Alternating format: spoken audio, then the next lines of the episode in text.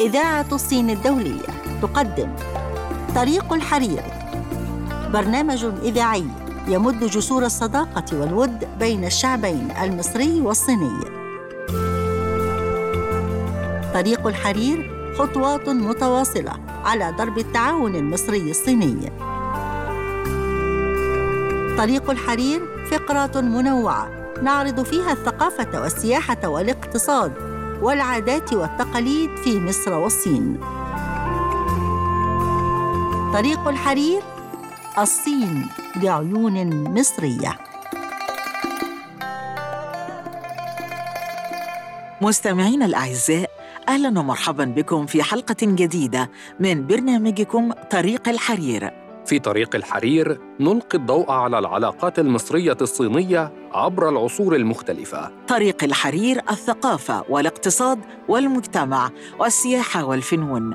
جوانب ترابط لا تنتهي ومظاهر حضارية تاريخية. طريق الحرير طريق ممتد بين الحضارة الصينية والمصرية. في طريق الحرير نلقي الضوء على كل الجوانب المشتركة بين البلدين. كل هذا فقط في طريق الحرير. ومعكم في التقديم محمد العربي وإيمان مصطفى.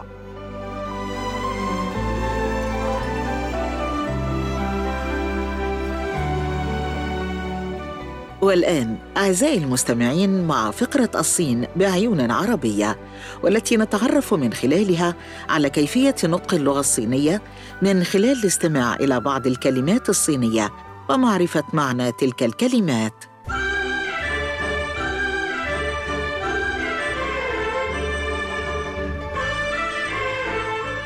تقول الحكمة الصينية: التعلم كنز يتبع صاحبه أينما ذهب، والتي تعني باللغة الصينية: 学习就像宝藏一样，永远跟随学者。 والحكمة الصينية تعني أنك عليك التعلم من الكتب ومن الناس ومما يحدث لك في الحياة وفي العمل، كما تؤكد الحكمة أن كل ما تتعلمه سيعود ذات يوم ويفيدك، ولكن شريطة ألا تنسى ما تعلمته وأن تأخذه دليل الطريق إليك. مستمعينا وصلنا إلى ختام فقرتنا الصين بعيون عربية. فاصل قصير ويعود بعده الزميل محمد العربي. والفقرة التالية في برنامجكم طريق الحرير فكونوا معنا.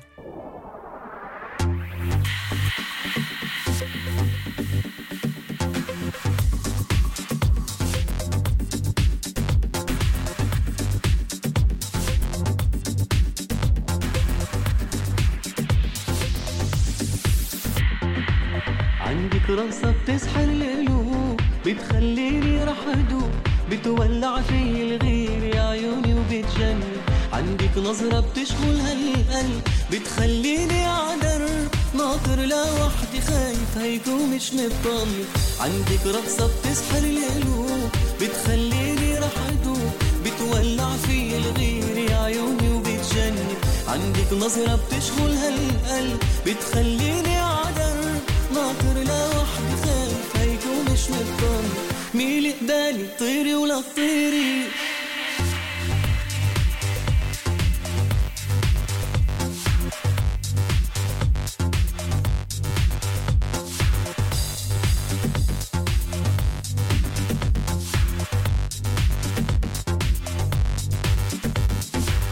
عندك رقصة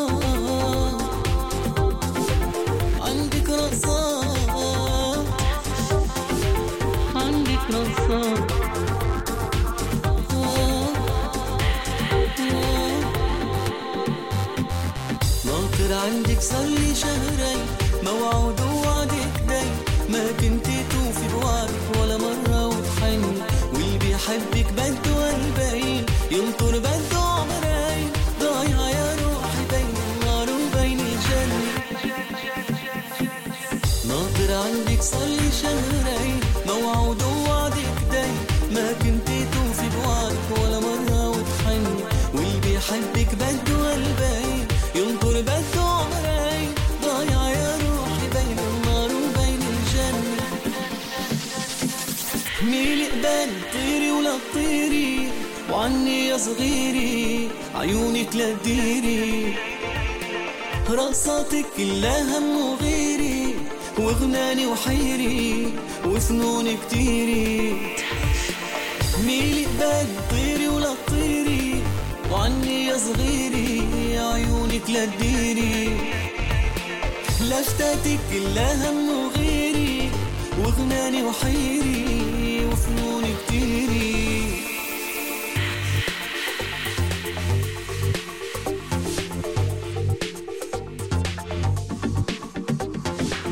عندك رقصة بتسحر القلوب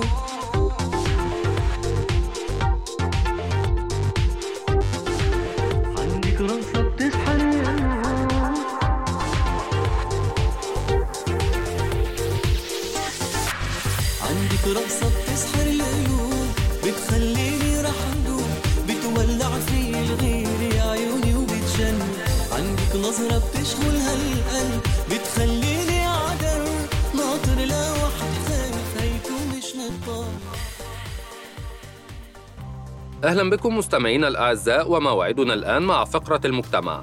واليوم نتحدث عن القهوة الصينية تصل إلى العالمية بالرغم من أن المسافة بينه وبين إحدى المقاهي العالمية المشهورة لا تزيد عن 20 متراً إلا أن مقهى فولو هاي الذي فتح أبوابه في ساحة الشعب في شانغهاي منذ أربع سنوات لم تتأثر أعماله أبداً بالمقهى العالمي المجاور حيث إن قائمة الطلبات تحتوي على مئات الأنواع من القهوة الممزوجة مع أسلوب شانغهاي والثقافة الصينية وأصدرت اللجنة المحترفة للقهوة التابعة لاتحاد صناعة الأغذية بشانغهاي مؤخراً تقرير مراقبة استهلاك القهوة المتخصصة في شانغهاي والذي يوضح أن هناك 3244 مقهى متخصصاً في شانغهاي وهي تحتل المرتبة الأولى في البلاد. كما وصلت الزيادة التراكمية في السنوات الثلاث الماضية إلى 124% وليس هذا فحسب بل إن القهوة الصينية التي ولدت في ظل التكامل والتفكير المبتكر تعكس أيضاً أسلوب الحياة الفريد والسحر الإنساني لشانغهاي باعتبارها مدينة عالمية. ووفقاً للتقرير فإن موقع المقاهي المتخصصة في شانغهاي يتركز بشكل رئيسي في منطقة وسط المدينة وطريق روي جين الثاني وهو الطريق الذي يضم أكبر عدد من المقاهي المتخصصة. حيث يتوزع 83 مقهى متخصصاً على طول الشارع بمعدل واحد كل 20 متراً. ويوضح التقرير أيضاً أنه مقارنة بعام 2019 تجاوز حجم البحث عن الكلمات الرئيسية القهوة الصينية هذا العام 280 ألف مرة بزيادة تقارب عشر مرات. وفي السنوات الأربع التي انقضت منذ افتتاح المقهى للترحيب بالضيوف جمع فولو هاي عدداً كبيراً من المعجبين المخلصين وكثير منهم مدراء تنفيذيون لشركات أجنبية. وجاء مدير تنفيذي أجنبي من قسم السيارات الكهربائية في شركة فورد إلى شانغهاي لتطوير المشروع قبل عامين. وشرب إحدى أنواع القهوة في المقهى ومنذ ذلك الوقت لم يستطع نسيان طعمها. وفي نوفمبر من العام الماضي عاد هذا الشخص إلى شانغهاي مرة أخرى. وجاء إلى المقهى بمجرد انتهاء فترة الحجر الصحي وقال بصراحة إنه اشتاق لهذا المذاق لمدة عامين ولا يمكنه تناوله في أي مكان آخر في العالم. ويعتقد ليوهو جون صاحب مقهى فولو هاي أنه إذا أرادت القهوة الصينية الوصول إلى العالمية فمن الضروري جذب الشباب. وعندما يحب هذا الجيل من الشباب هذا النوع من القهوة فإنهم بشكل طبيعي سيشكلون معايير تفضيلاتهم الخاصة وبالتالي سيبرزون مذاق ومفهوم القهوة الصينية إلى الخارج ويتواصلون مع العالم. ويظهر التقرير أيضاً أن الشباب الذين تتراوح أعمارهم بين 20 إلى 40 عاماً هم المستهلكون الرئيسيون للقهوة المتخصصة في شانغهاي. وقال ليوهو جون أيضاً إنه بكل ثقة فإن عدد المقاهي في شانغهاي هو بالفعل الأكبر في العالم. وفي هذه الجولة من الابتكار المحلي تم تشكيل ثقافة القهوة ونكهات المنتجات الفريدة وفي المستقبل بالتأكيد ستنتشر القهوة الصينية في كل أنحاء العالم. إلى هنا مستمعينا الأعزاء نكون قد وصلنا معكم إلى ختام فقرة المجتمع.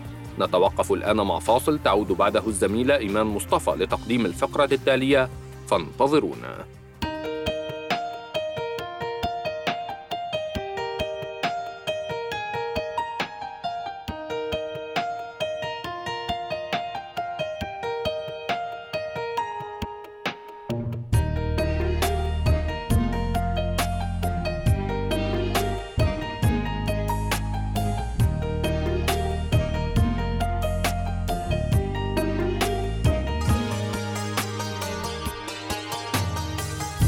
我找不到很好的原因去阻挡这一切的亲密这感觉太奇异我抱歉不能说明我相信这爱情的定义奇迹会发生也不一定风温柔的清晰也许飘来好消息。一切新鲜。有点冒险，请告诉我怎么走到终点。没有人了解，没有人像我和陌生人的爱恋。我想我会开始想念你，可是我刚刚才遇见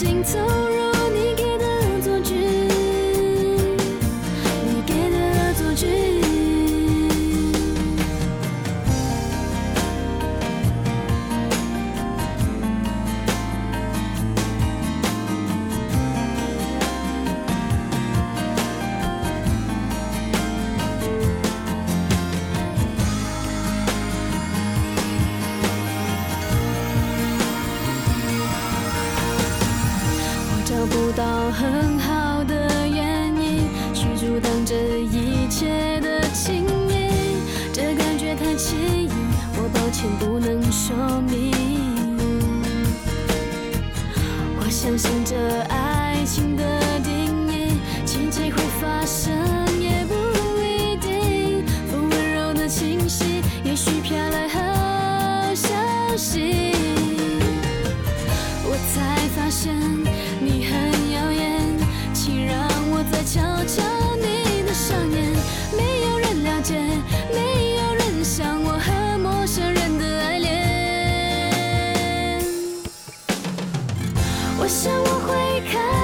想念你，可是我刚刚才遇见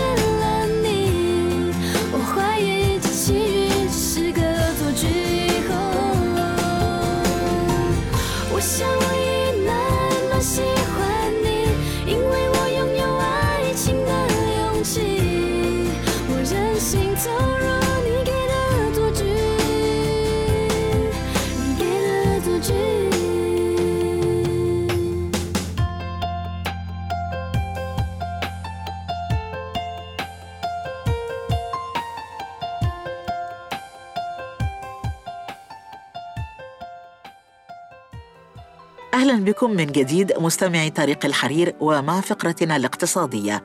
ونتحدث عن 10.3 مليار جنيه استثمارات موجهة لقناة السويس خلال خطة 2022 اعتمدت وزارة التخطيط والتنمية الاقتصادية 10.3 مليار جنيه لقناة السويس بنسبة 57.7% من حجم الاستثمارات الموجهة لمحافظة بورسعيد بخطة عام 2021 2022 وذلك لتنفيذ عدد من المشروعات التنموية بالمحافظة يصل إلى 178 مشروع لتصل قيمة الاستثمارات العامة الموجهة لمحافظة بورسعيد بخطة عام 2022 تبلغ 17.9 مليار جنيه تمثل 5.1 من جملة الاستثمارات العامة.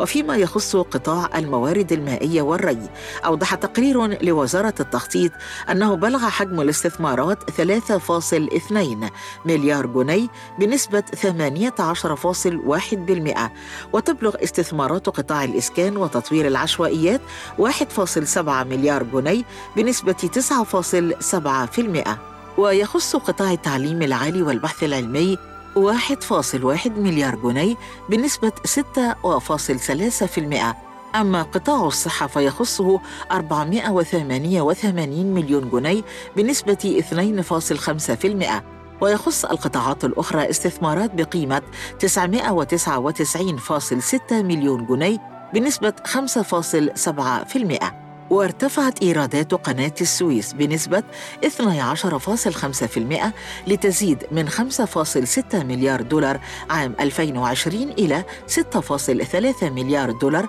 عام 2021 والذي يعد أعلى إيراد سنوي حققته قناة السويس في تاريخها وذلك بالرغم من أزمتي كورونا والسفينة الجانحة إيفار جيفن وفي الاقتصاد أيضا نتحدث عن منطقة شين جيانغ توسع قروضها لتعزيز التنمية عالية الجودة للزراعة. قال فرع بنك الشعب الصيني في مدينة أوروميتشي حاضرة منطقة شين جيانغ بشمال غربي الصين وقال إن المنطقة وسعت العام الماضي 2021 قروضها إلى الكيانات الزراعية في مسعى لتحسين التحديث الزراعي وتعزيز التنمية الريفية. وقد أظهرت نتائج بيانات رسمية أنه بحلول نهاية العام الماضي 2021 وصل حجم القروض المتعلقة بالزراعة في منطقة شينجيانغ 1.2 من 100 تريليون يوان مما يشكل 40.1% من جميع القروض بزيادة 2.3 نقطة مئوية عن العام الأسبق. وقال شويكيه نائب مدير فرع البنك المذكور أنه ولتقوية الإنجازات المحققة على صعيد التخفيف من حدة الفقر والتعزيز الشامل لإنعاش الريف عززت المؤسسات المالية في منطقة شين جيانغ من خدماتها المالية المقدمة من خلال توسيع القنوات المالية. وارتفع ميزان القروض الزراعية في منطقة شين جيانغ ب 158.39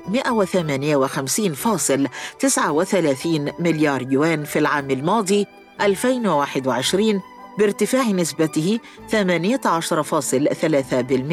على أساس سنوي و3.8 نقطة مئوية أعلى من العام الأسبق من حيث النمو المسجل. إلى هنا أعزائي المستمعين نصل إلى ختام فقرة الاقتصاد فاصل قصير يعود بعده الزميل محمد العربي والفقرة التالية في برنامجكم طريق الحرير فكونوا معنا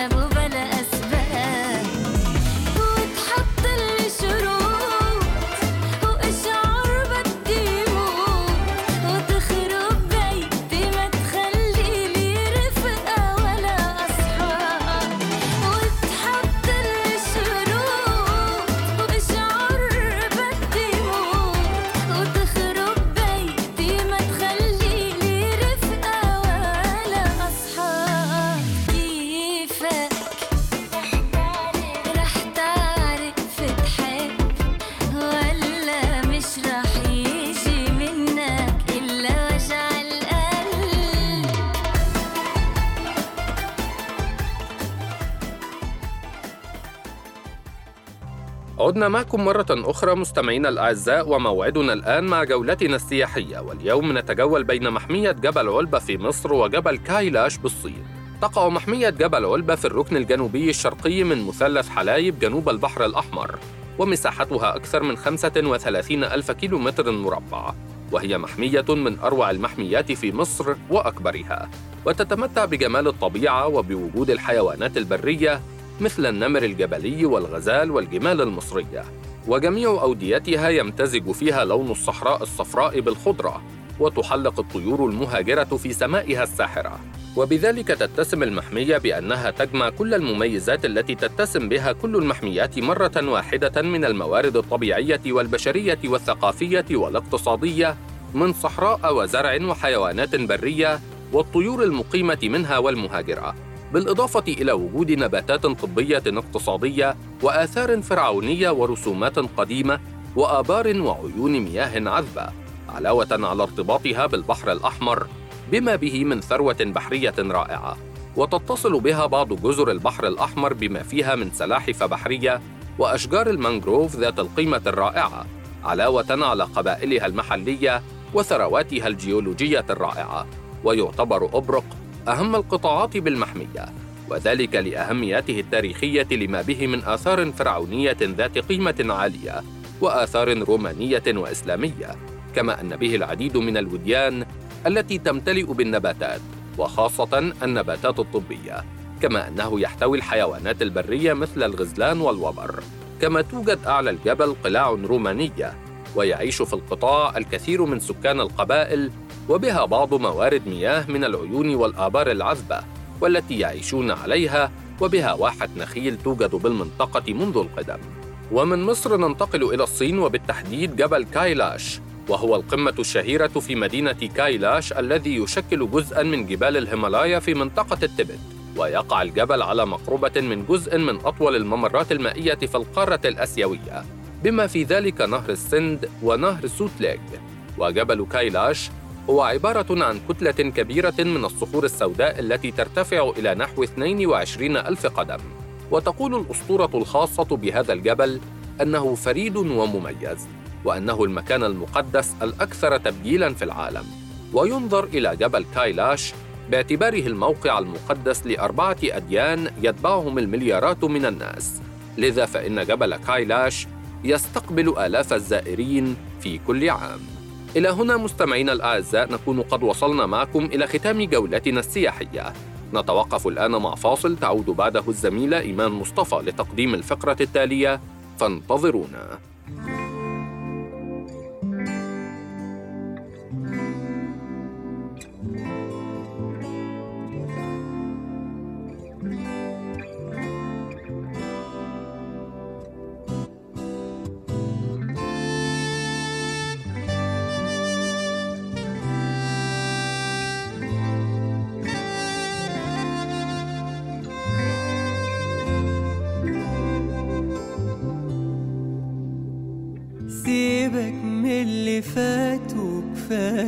حلمك في الحياة دي معايا. فكر من البداية لنصيبي جمعني بيك.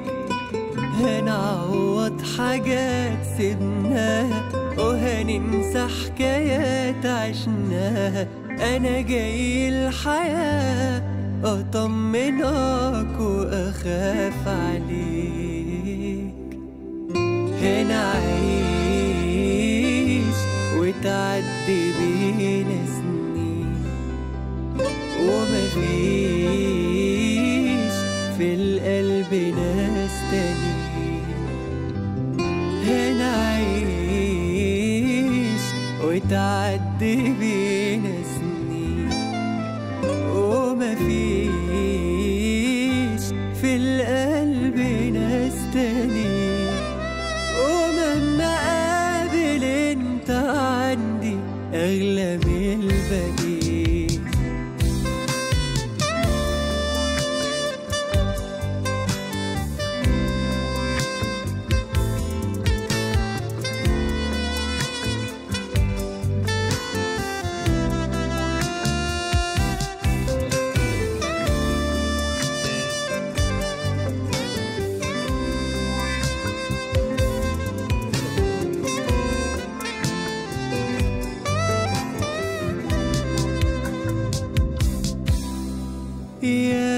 مشيت بلاد ونصيبي جمعنا في معادي يا حبيبي.